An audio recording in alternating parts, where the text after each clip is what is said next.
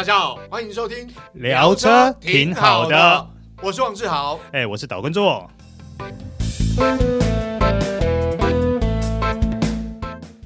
大家好，欢迎收听这一集聊车挺好的，我是王志豪，哎，我是岛根座，哎，座哥，今天我们要聊的这部车，哎，蛮特别的，最近是热门话题，哎，是，也让很多车主，包括我们怀念过，哎，是，哎。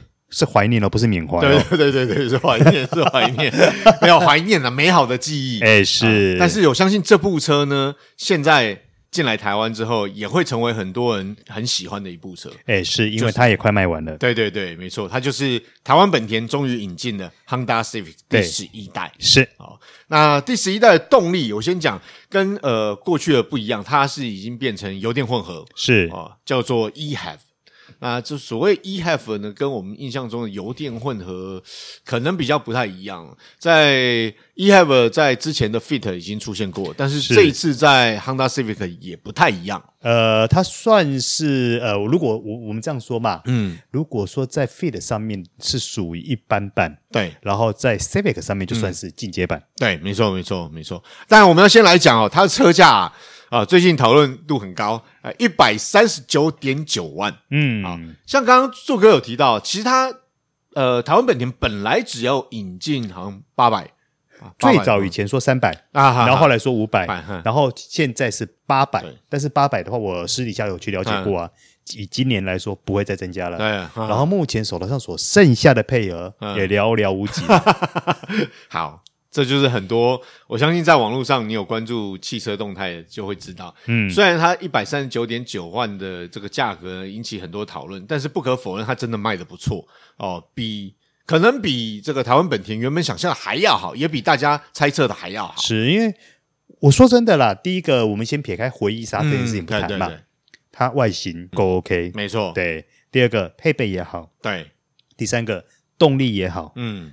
嗯，我觉得他卖这个价钱，消费者是会接受的几率还算高。嗯，对，就是我是跟做哥讲这个物有所值啊，嗯、就是其他里里外外，我觉得这个价格 OK 没问题。是因为毕竟它这一套 E Half 本身，嗯、他们能够取得的价钱就不便宜了，对，它的成本价就不便宜了。嗯，对。那当然，它各方面都好。我们先从外观来讲了，这这个呃，Honda Civic 第十一代，其实它的外观。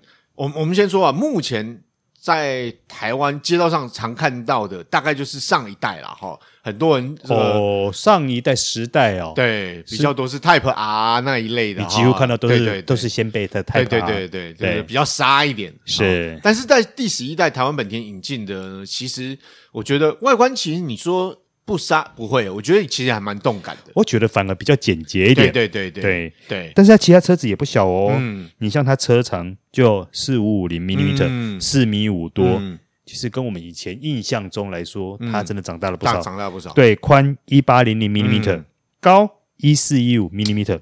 哎，听起来就是比较低扁。对，低扁趴，对不对？对对对。好，重点，它的轴距也拉长了。嗯。它的轴距到达。二七三五 millimeter 哦，可想而知，车内空间真的还蛮。哎，是，尤其对中箱空间的帮助。那关于这个测量数据，待会再跟各位听众朋友报告啦。对，那外观方面，其实我觉得它的设计的。概念应该就像刚刚我们讲的，它是比较低趴一点哦，比较动感的外观。那在线条设计上，其实也比较简洁有力，我觉得不复杂。其实它这次有很多蕴含设计一些理念在里面，嗯嗯、像你刚刚提到比较低趴的引擎盖有没有？其实它那个是故意的，嗯、因为当然它除了说要塑造出。整个视觉低趴的往就是一个运动张力以外，最主要是它这样设计是有利于整个前方平行的视野。嗯，然后最主要是像你既然这样的话，我顺便连它 A 柱也讲，它 A 柱其实有稍微往后，嗯，对，它要创造的是一种开阔的视野，对，甚至于你坐进去以后，整个平行视野是非常广阔的。嗯，所以它的坐姿，嗯，这个待会再跟大家报告，它坐姿也比较特别一点，我们想象的有点。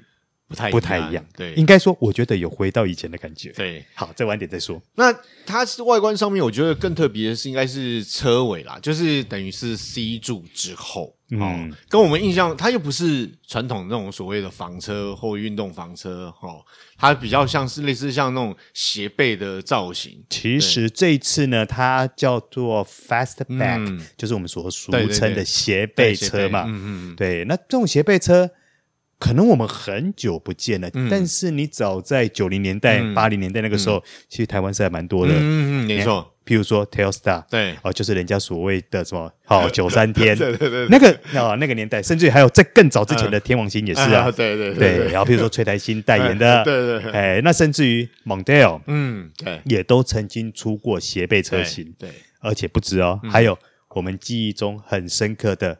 Corona 哦，对，T 一七零代号 T 一七零的那个 Corona，这让人印象深刻。是，只是说中间有一段时间就没有了，对，直到现在，Civic 又把这个斜背造型再，嗯，哎，对，再重新呈现在我们国人面前了。对，其实这样的造型也赋予它比较流线动感的这种外观。是，好，所以整个车子看起来，呃，除了在线条设计上面，我相信对于它置物空间上面也有帮助，是因为这样的话，它的置物空间其实还能够维持到四百零四公升，哎、嗯，不错哦。对，要不然本来我们一直会觉得说多少还是会牺牲掉嘛，对对对对。对，但是以这个数据来看的话，其实牺牲掉的数据是还算有限，对对，对对，还算可接受的范围内。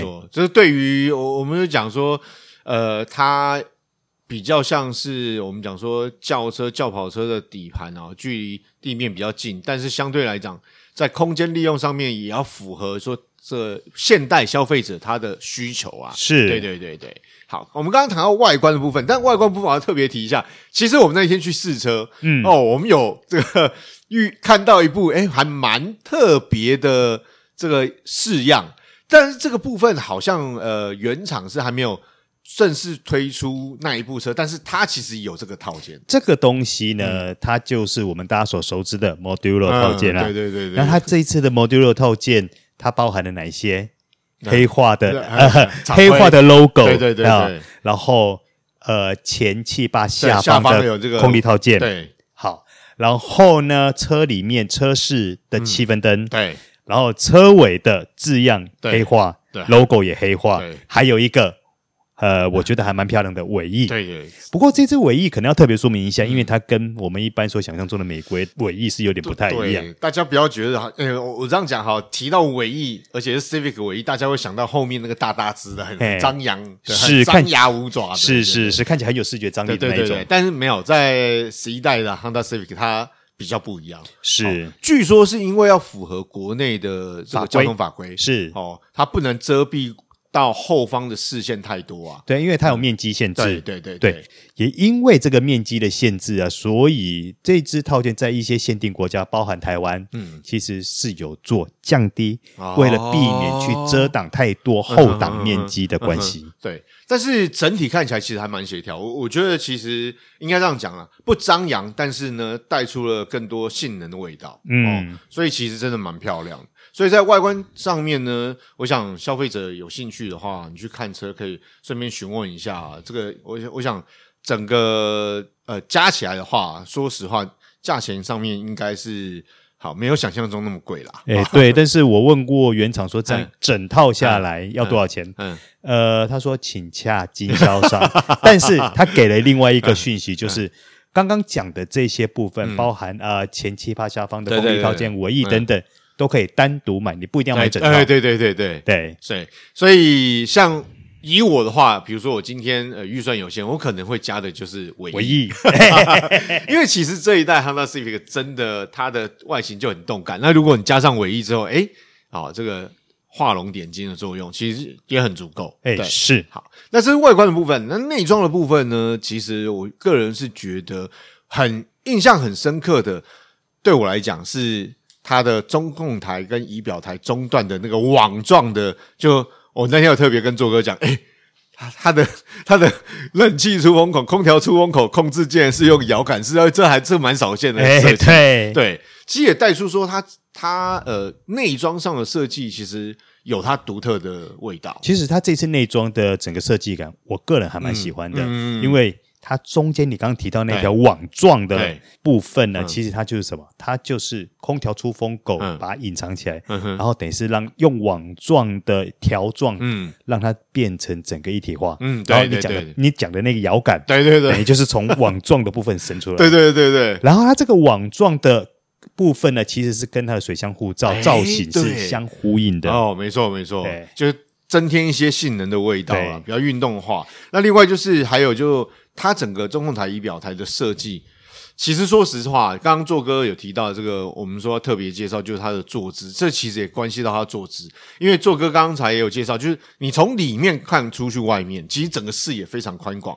那主要也牵扯到一部分，就是它的中控台仪表台其实是比较低一点的。对，对然后其实它它很强调整个横向线条，嗯，然后整个横向的延伸，然后所以你会发现它的中控台其实并不会那么的高耸。对对，所以。在坐姿上，其实你可以回归到一个方式，就是像以前我们在坐跑房车的时候，着坐点是比较低的。对，因为这个时候你的坐、你的视野平行出去的时候是非常宽广的，而并不会被中控台那些隆起的部分给大幅度的遮蔽。而且我觉得它还设计的很好，是它在整个应该说中控台萤幕好了，嗯，中控台我们刚刚维持了这样比较低一点的坐姿嘛，是不是？对。但是你再平移一下你的视线，嗯、你就可以看到它的中控台，就跟你在平行视线平行的位置。对。所以它在整个坐姿着坐点跟你的资讯判读，嗯，包含你的配备，应该按钮键的操控上，其实它是设计的非常的贴心跟到位的。没错，因为它这一次呃 Honda Civic 第十一代它的设计在座座椅的这个位置啊有降低。好，然后包括它车身，就是整个你你简单讲，就是你想象一下，就整部车是往下沉了一些，更接近地面，然后整个，所以你在呃操控上面呢，其实也有帮助。是对，因为最主要呃最主要是它这一次整个重心，整个车身的重心，它做的非常低。对，所以如果说你的着座点做的比较低的时候，嗯、你会发现。会更有那种人车一点的感觉。那这个部分，这个待会我们提到操控的时候，再来好好跟大家介绍一下。那内装的部分呢？空间上啦，我觉得，因为其实内装的配备上面，它基本上说实话，至今该有都有，它连音响都还蛮不错的。哎，BOSS 的啊，对对对对，扬声器 BOSS 的有十二支哦。对对对对，所以你你要想想看，这个这个音响，因为其实这个音响还有一个功能。好，在驾驭过程里面是让人享受的。哎，是没有我他刚哎，刚刚志豪讲的驾驭中让人享受，不是让你听在驾驭中听 悠扬的音乐啊，不是，不是听《亡命关头》啊，不是。最主要是他这些音响呢，其实还肩负了嗯播放引擎声浪的功能。对对对对对对，也就是说，当你。重踩油门啊，或者是说你用弹射方式起步，嗯、你所听到的耳边听到所有那种热血澎湃、高亢的引擎声浪，嗯、对，其实都是高贵的 BOSS 音响所 模拟出来的，所播放出来的。嗯，而且它的声音，我觉得还蛮悦耳。我说悦耳就是它不是那么重低，嗯，对，但是它会让能够让你呃感到一些热血，但它的声音是很。比较悦耳的，听起来不会很刺耳那种感觉。我觉得啦，它这个它这个 MP 三、啊，透过这个 BOSS 系统播放出来的效果还不错。对，没错没错，就会让你觉得哎，呃，清扬，但是你又会有那种热血的感觉。对，但是相信我，这一切通通都是 MP 三 好吗？啊，拢是假，没有啦，这是一种呃驾驭的乐趣啊的搭配的这个产品。好，那另外我要提到就是它的空间，因为它的空间，说实话，刚刚做哥有提到它的轴距表现相当不错。那其实我们去试驾的时候，坐在后座也觉得，诶，真的是这个空间。我我这样讲好了，那天也跟做哥聊，就是现在 Honda Civic，呃，应该讲说现在 Honda 呢，因为已经没有在台湾没有 Accord 嘛，嗯、哦，所以基本上在呃，我们讲说房车跑房车这个产品线上面，基本上选择。我想就是 Honda Civic，那它要提供一个比较舒适宽敞的乘坐空间，对不对？我觉得在这一点大体上，他都是做到了。没错，对对对对对，不论横向或纵向，诶，其实都蛮让人感到满意的。呃，按照惯例，我跟大家报告一下，以我的身材所量出来的一些数据啊，呃，我身高一百七十三公分。我量出来是我前座的部分，我膝部距离中控台有十七公分，然后腿部距离方向盘有十二公分，嗯、然后我的头顶，我的头距离车顶有十四公分。嗯，目前讲的这个都是前座的部分，对也就是说，依我们这种一百七十几的身材坐进去，其实你很容易就可以调到一个很舒适的位置。没错，对，然后。我换我们刚刚以维持前座的坐姿跟位置，嗯、我来到驾驶座后座，嗯、我量出来的数据是，我的膝部到前座椅背的距离是二十三公分，那个空间还有二十三公分，啊、还不错哦。对啊，然后呢，有一个部分就比较没那么的漂亮，嗯，因为就是它的。头部距离车顶的部分，哦、后座头部距离车顶，对，因为它是斜背造型。对，其实所有的斜背造型，几乎我们量起来都面临一些这种情况。对，对好，它量起来的数据是九公分啊、哦，也还可以啊。对，但是当然了，我我不否认，如果你身高可能一百八十几，好，或者接近一百九，可能在后座的头部上就会、哦、对，那你的坐姿可能就要调整啦。是是，是对对对。那其实还有什么数据，做歌有？量的吗？有，还有一个我个人觉得还不错的数据，就是它的行李箱开口空间哦，距地开口空间只有六十三公分哦。因为通常呢，因为我们常常接触修理车嘛，对对对对对。那以修理车来说，它的行李箱距地的空的距离大概通常都差不多是要六十七到七十几公分嘛。对，对，对，对，对，Civic 它在这个表现是六十三公分啊，当然因为它是。斜背车型，当然距地就比较低嘛。对对对对对。但是也应该说，透过这个数据，我们也可以了解到，我们今天在 Civic 后行李箱上下货的时候，对，应该是还蛮便利的，因为它真的比较低一点。没错没错。那在配备部分，我觉得还有一个部分，我个人很喜欢的就是这个全景式天窗。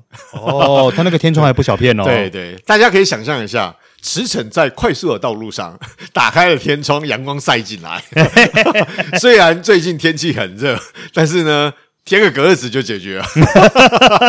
没有，我只是觉得说，像它这种斜背造型，再搭全景式的天窗，真的还蛮帅气的啦。是，对对对对，我觉得那个天窗的配备有点画龙点睛的效果。对对对对，所以整个车室的那种通透感啊，加上前挡车窗，哦，它整个看起来。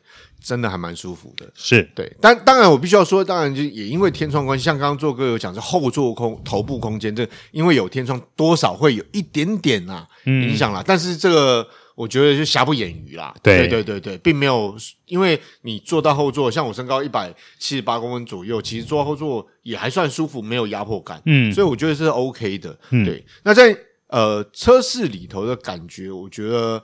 它在用料上必须要跟大家讲，大家不要觉得说啊，一百三十几万用料怎么样哦，可能很普通啊。不会，我觉得它的用料其实还蛮不错的。嗯、对，坦白讲啊，而且我觉得它的整体设计是有用心的。对，呃，应该这样说，它也许不是那么豪华，但是你绝对可以感受得到那种日式的那种精致的设计的风格。对，对，所以整体来讲，我觉得，诶还蛮不错的，简简单单，但是又有设计感。对，没错，没错。但是我们要提到一下这个动力的部分，嗯、这是很重要。这一次 Honda Civic 第十一代的 eHev 动力方面是个重点，因为是像我们刚才开头有讲嘛，Fit 也是 eHev，但是 Honda Civic 又不太一样。嗯，应该这么说啦，他们的基础都是属于串联式的 Hybrid。嗯，好，但差别在于说。呃，今天呃，以 Fit 来说，它切换油，嗯，就是切换油的系统，嗯、就是油引擎的系统；它切换电，就是电带动的系统。嗯、对，中间没有模糊地带的。对，但是在 Civic 的部分是有模糊地带的。嗯，也就是说，当你今天需要多一点的动力的时候，它是有可能从串联系统变成并联系统。对对对，这是一个很特殊的状况。我我跟大家举一个实境秀啊。嗯假设你今天从台北往南开，嗯，那今天在台北高速公路上，你是不是沿路都很顺畅？对，好，这个时候呢，你会使用的有可能就是电，嗯，也有可能也是油，嗯，纯油，嗯，好，那你今天到了林口坡的时候呢，可能你只需要微微多一点的动力，嗯，这个时候它就会给你并联的动力，也就是说，呃，在这个时候它的电会微微的辅助。对，好，微微的辅助介入进来，嗯、那假设你需要再更强的动力，再踩大力一点，这个时候呢，汽油就退嘎了，就退了，就完全由电来带动，来电动马达来带动。啊，因为电动马达的呃扭力比较大一些，是，对对对。所以简单说，它会有三种情况，嗯，第一个纯电，嗯，那第二个就是纯汽油，嗯，第三个就是并联式的，呃，两个两者动力同时输出，只是比例上分配不太一样。对，那刚刚。做哥讲的这个纯电的部分呢，其实基本上，如果比如说你电呃电脑侦测到这个电已经到一定的呃标准，需要充电的时候，那就是油它会发，就是变发电机。对，因为它还 这个部分它就跟 fit 一样，对对对对对对。呃，引擎呢，基本上都是大部分时间呐，都是拿来当发电机用的。没错，没错。好，那可能你刚刚会讲说，哎，我刚讲的都是在高速公路的状况。嗯、那我在一般的市区道路跟一般的郊区道路呢？嗯嗯嗯。这个时候，我可以跟大家报告，它几乎都是用电动马达在带动。嗯、对，因为车速没有到那么高。嗯。毕竟在市区或是在郊区道路，你的时速了不起几十公里而已。对对对。所以这个时候，它都会维持用。电来行驶，嗯、也就是用电动马达来带动，所以它的平均油耗其实真的蛮漂亮的。呃，很漂亮哦，它的能源效率是一级，它的平均油耗是二十三点七，就是每公升可以跑二十三点七公里，这是平均啦，这也是官方数据。如果今天你真的开车是比较温和的，然后甚至不会乱踩，黄金右脚比较。遵守就比较有原则的话，那可能油耗有机会再漂亮一些啊，这也不一定。对。对对，然后也因为它是电动马达嘛，对，它大部分时间几乎都是电动马达在带动，对，所以它所呈现出来的扭力，嗯，很漂亮，嗯，因为电动马达最大优点就是扭力漂亮嘛，对对对。对，尤其比如说你在尝试它的弹射模式的时候，就是它的弹射模式要怎么启动呢？就是你把油门踏板跟刹车踏板同时踩踏，嗯、这个时候车子会稍微往前抖一下，嗯，这个时候代表的它的弹射模式启动了。嗯、然后呢，诶，你只要油门踏呃刹车踏板一松开，油门往下一踩，嗯、它等于车子就整个弹射出去了。哦哦，这样是那所以其实哦对，因为我们那天。做歌有趣是零百加速，因为原厂特别交代说，哎，你可以试一下这个弹射系统。但是我必须跟各位呃听众朋友讲，其实因为那天天气真的很热，对，我记得我们试的时候七八度跑不掉哦，对，真的很热，所以那天跑出来的成绩真的也没也不是很漂亮，嗯嗯嗯，大概超过十秒多，嗯嗯，对。那过程呢，虽然它是弹射模式，对，但是。整个加速过程还是很顺畅，嗯、对，就是很顺，加速很顺，嗯、很顺，跟你在一般道路开的状况其实很接近的，嗯，而且它不会照进，它就是整个给你的加速举止跟整个加速力道就是很稳，嗯，对，很顺，很顺，嗯、这是我一开始接触到 Civic 的动力第一个最大的印象。嗯，好，那做哥也要。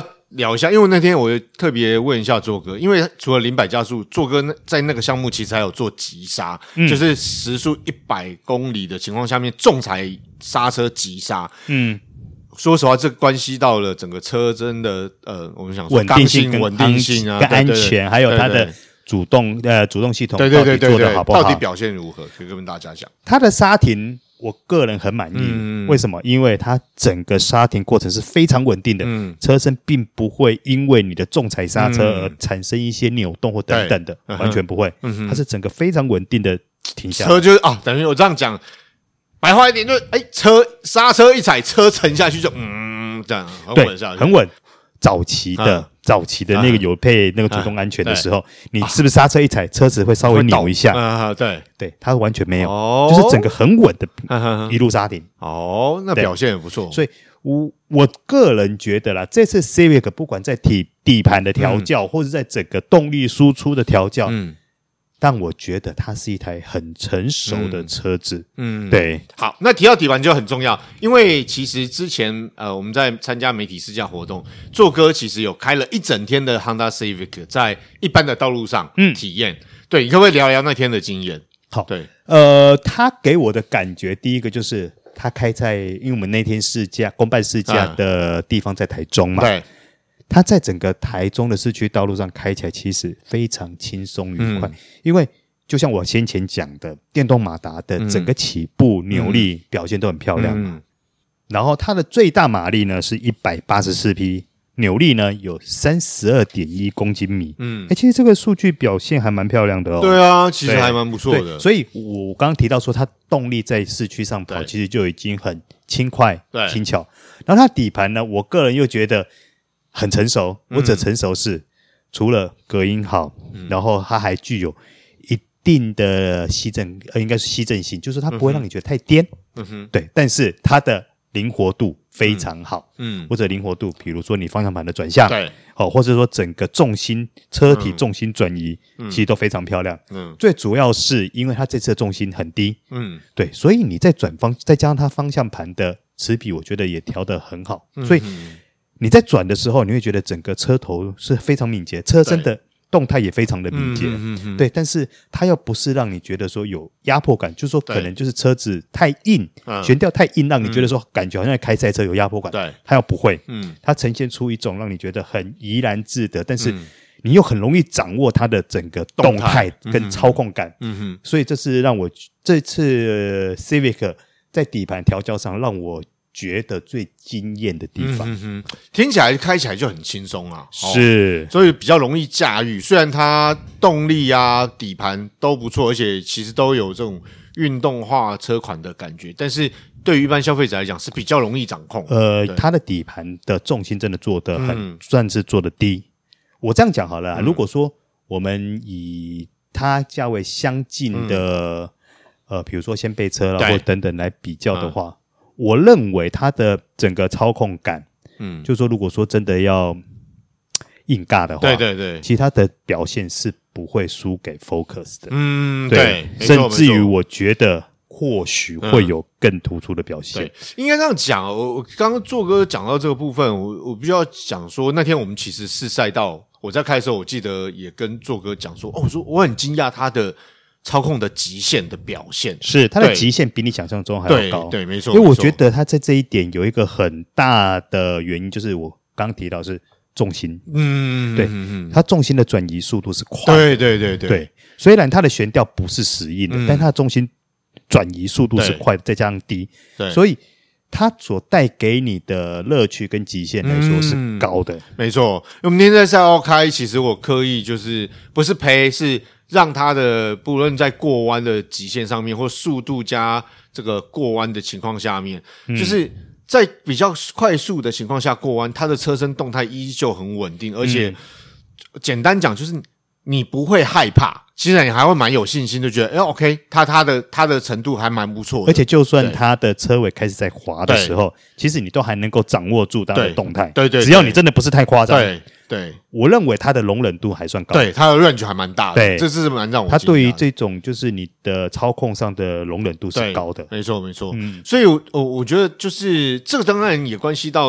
呃，就是设计师跟车厂在造车的时候，他们所设计这种，比如说像呃车身比例、它的重心、前后配重，这都有关系。所以，我觉得真的 Honda Civic 第十一代这 E have 在呃开起来。就是在力宝赛道那一次试驾，真的让我印象还蛮深刻。就是虽然它没有那么强调它的性能，没那么强调它的操控，但是它整个开起来协调性真的很好。对，就说坦白的，我也不是赛车手，但是问题是面对那样赛道，你在因为那天其实速度也不慢呐。说实话，嗯、就是整个开起来你。就算我相信，就算一般消费者都还蛮，你还是可以开的很好，对对对，这样子，对对对对对，就有乐趣，我看你开的蛮开心的，对对对对，没错，真的有乐趣。所以整个这个那天，呃，当然隔天后来做个呃进行所谓的自由试驾、道路试驾，所以我相信那个开起来的感觉，真的跟我们呃过去试车各种车款开起来会有点不一样。呃，然后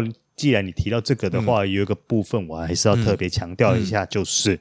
它这一次的车身还有底盘隔音，嗯，做得很好，哦，对。然后再加上，因为它引擎只是拿来当发电机使用嘛，那所以引擎并不会长期处于一种高负载状态，嗯。所以你传到车室的引擎声浪其实是很小，除非是那种 M P 三播放的不谈。如果说你是这样顺顺开的话，它引擎会传到车室的声音浪是很小的。再加上它的隔音做得很好，你会觉得整个车室的竞速性。非常棒。对，那天做哥有提到一件事情，其实，在赛道上那时候刚开，一般来讲，我们上赛道，因为赛道的路面跟一般的路面没有那么细嘛，它的赛道摩擦系它的摩擦系数对，嗯，比较高嘛，所以照理来讲，摩擦的那种声音，轮拱通常会声音会比较大，对对对对。对。但，但是你那一天在开的时候，对，你会觉得它还是被抑制的。对对对，所以那个真的，哎，那个真的开起来那种感觉是有那种，就是呃高级的那种房车、轿跑车，就是它的隔音竞速工程做的真的不错。是，我觉得它除了在整个隔音材有做加强嗯、整个车身刚性跟整个车体的那个密闭性也做得很好，嗯、没错，所以它才能够有一个不错的隔音效果。嗯、对，那所以其实这一次刚刚做哥也有讲了，呃。八百台，当然原厂已经把它的这个接单量已经扩充到八百台了，嗯，但是所剩无几，所